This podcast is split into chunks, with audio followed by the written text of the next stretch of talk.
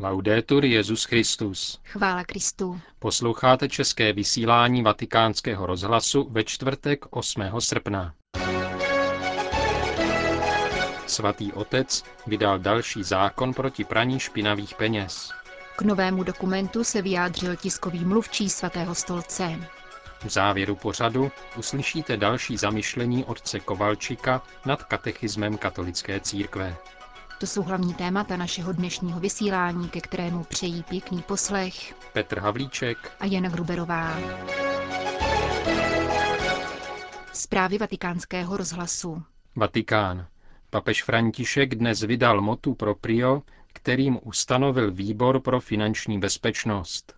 Uvedený právní dokument a nový výbor mají přispět k větší prevenci a zamezení praní špinavých peněz, které pocházejí z kriminální činnosti. Mají také podpořit úkony proti financování terorismu a obchodu se zbraněmi hromadného ničení. Současné motu proprio navazuje na rozhodnutí předchozího papeže Benedikta XVI. z 30. prosince 2010, kterým Vatikán začal uskutečňovat dohody uzavřené s Evropskou unii v oblasti finanční bezpečnosti. Právní akt papeže Františka rozšiřuje působnost dosavadních vatikánských zákonů na další složky svatého stolce. Zákony se nyní budou týkat také všech úřadů římské kurie a dalších institucí organizačně závislých na svatém stolci, jakož i neziskových organizací, které jsou církevně právními osobami a mají sídlo na území Vatikánu. Papežovo rozhodnutí rovněž posiluje dozorčí a regulační funkci Vatikánského finančního dozorčího úřadu. Tomuto úřadu svěřuje úkol preventivního dozoru nad institucemi, které se profesionálně věnují finanční činnosti. Plní tím doporučení, které svatému stolci dal výbor Manival Rady Evropy. Úkolem nového finančně bezpečnostního výboru bude koordinovat činnost příslušných úřadů svatého stolce a státu Vatikán v oblasti prevence a boje s finanční kriminalitou. Rozhodnutí vstupuje v platnost 10. srpna. Mluvčí svatého stolce otec Federico Lombardi se k novému dokumentu vyjádřil v rozhovoru pro vatikánský rozhlas. Jde o to, aby se zdokonalila a rozšířila práce, kterou se městský stát Vatikán a svatý stolec připojí k mezinárodnímu systému kontroly a bezpečnosti ohledně aktivit hospodářského a finančního charakteru. Ty jsou v dnešním světě vystaveny riziku, že budou zneužity kriminálními strukturami, které využívají prostředky finančního světa. Hlavní novinkou je, že příslušný úřad je pověřen úkolem, který je nazván preventivním dozorem nad institucemi, které se věnují finančním operacím. Tento typ dohledu byl od Vatikánu požadován během kontroly vykonávané komisí Manival. Má fungovat tak, aby všechny instituce, které se věnují tomuto typu aktivit, byly podrobeny schvalovacímu řízení ohledně formulace jejich činnosti. Uvedl pro vatikánský rozhlas otec Federico Lombardi. Vatikán. Papež František zdraví v osobním poselství katolické věřící, kteří se v Argentině zúčastní národní charitativní sbírky Má spor Menos. Argentinští biskupové ji vyhlásili na 8. září tohoto roku.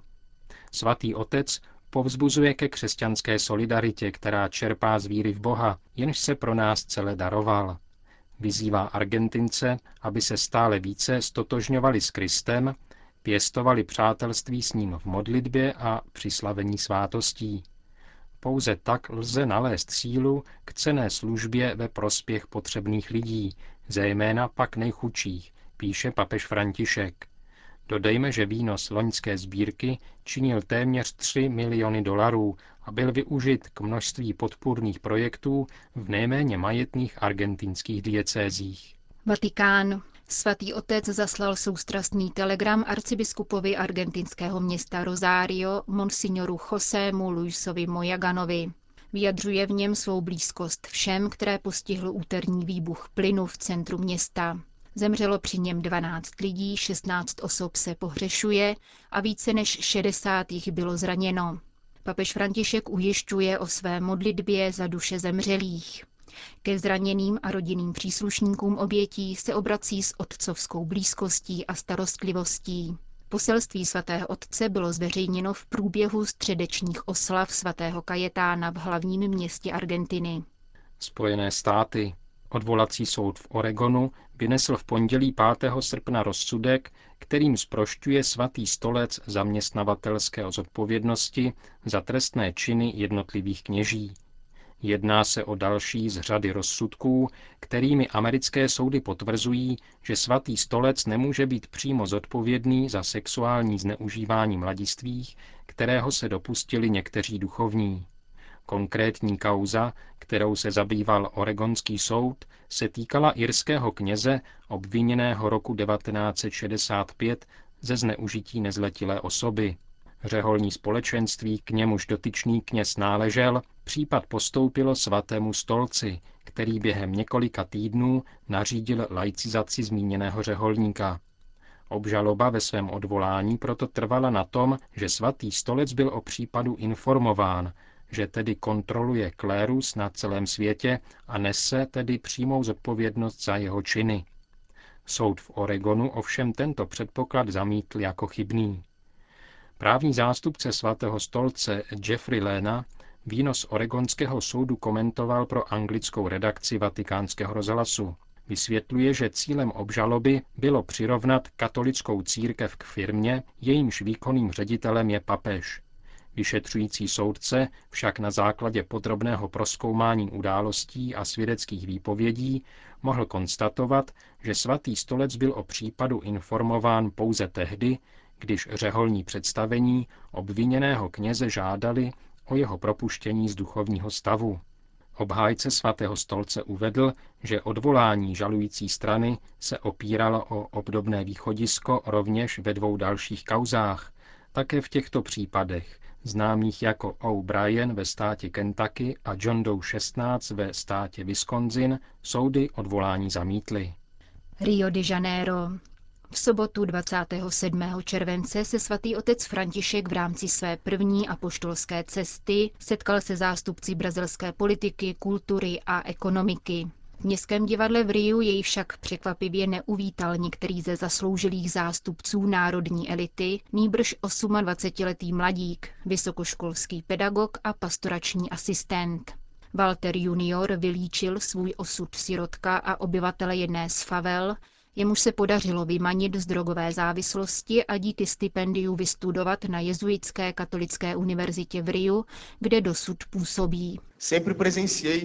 No Ve své čtvrti jsem vždy veřejně odsuzoval obchodníky s drogami, kteří mladé lidi využívali jako levnou pracovní sílu.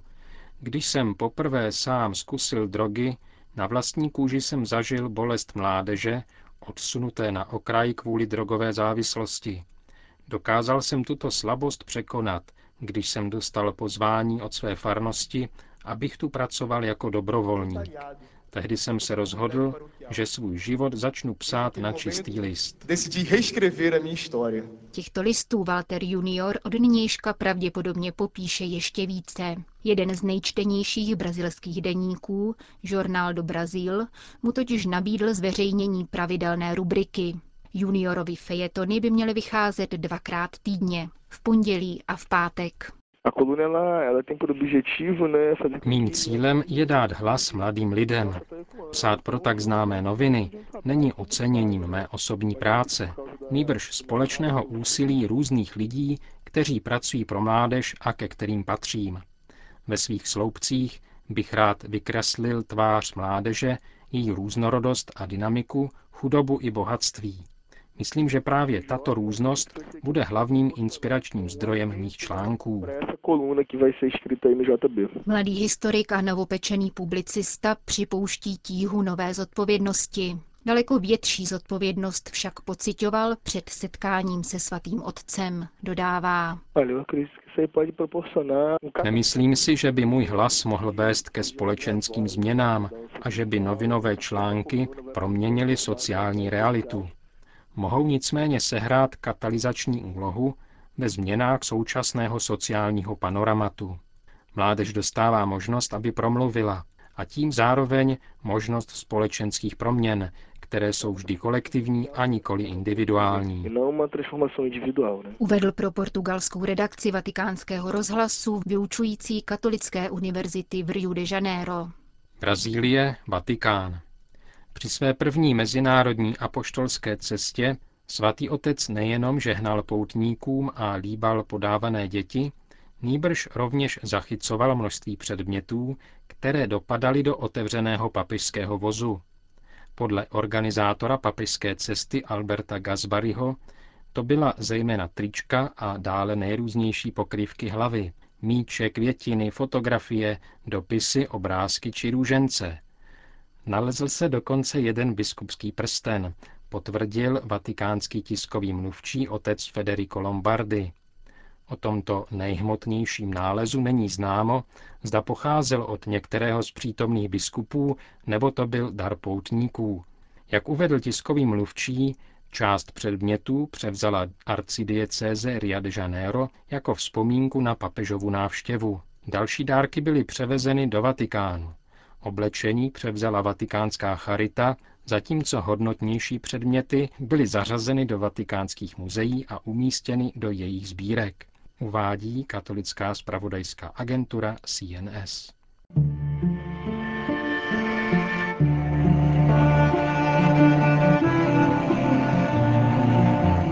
Víra je ze slyšení. Cyklus reflexí nad katechismem katolické církve. Vyznáváme víru v Boha Stvořitele. Písmo svaté začíná slovy na počátku Bůh stvořil nebe a zemi. Je to odpověď na základní lidské otázky, odkud pocházíme a odkud pochází a kam směřuje všechno, co existuje. V katechismu se hovoří, že Bůh stvořil svět ex nihilo, z ničeho. Je možné si všimnout, že před stvořením neexistovalo mimo Boha žádné něco, tedy ani nějaké nic. Neexistovalo ani žádné mimo něho. Byl pouze Bůh. Pouze, ale ne sám, protože Bůh je věčným společenstvím Otce, Syna a Ducha Svatého. Proto se někdy říká, že první krok stvoření spočíval v tom učinit prostor pro to, co není Bůh, tedy pro stvoření. Bůh se stáhl, aby udělal místo světu a člověku. Friedrich Hölderlin vyjadřuje po svém tuto myšlenku slovy. Bůh stvořil člověka, jako když moře tvoří světa díly, tím, že se stáhne. Je třeba také zdůraznit, že stvoření nenastalo v nějakém časovém okamžiku. Bůh existuje věčně a také čas jím byl stvořen. Před stvořením neexistoval čas. Existoval Bůh a jeho božská věčnost. Formulací stvoření ex nihilo se chce vyjádřit, že boží tvůrčí čin byl uskutečněn v plné svobodě, bez pomoci někoho dalšího. Proč tedy Bůh stvořil svět? Proč nyní něco existuje, místo aby nebylo nic? Odpověď je jediná. Protože Bůh je láska. Láska se chce sdílet naprosto nezištně a velkoryse. V katechismu čteme, Bůh nemá jiný další důvod ke stvoření, než svou lásku a svou dobrotu.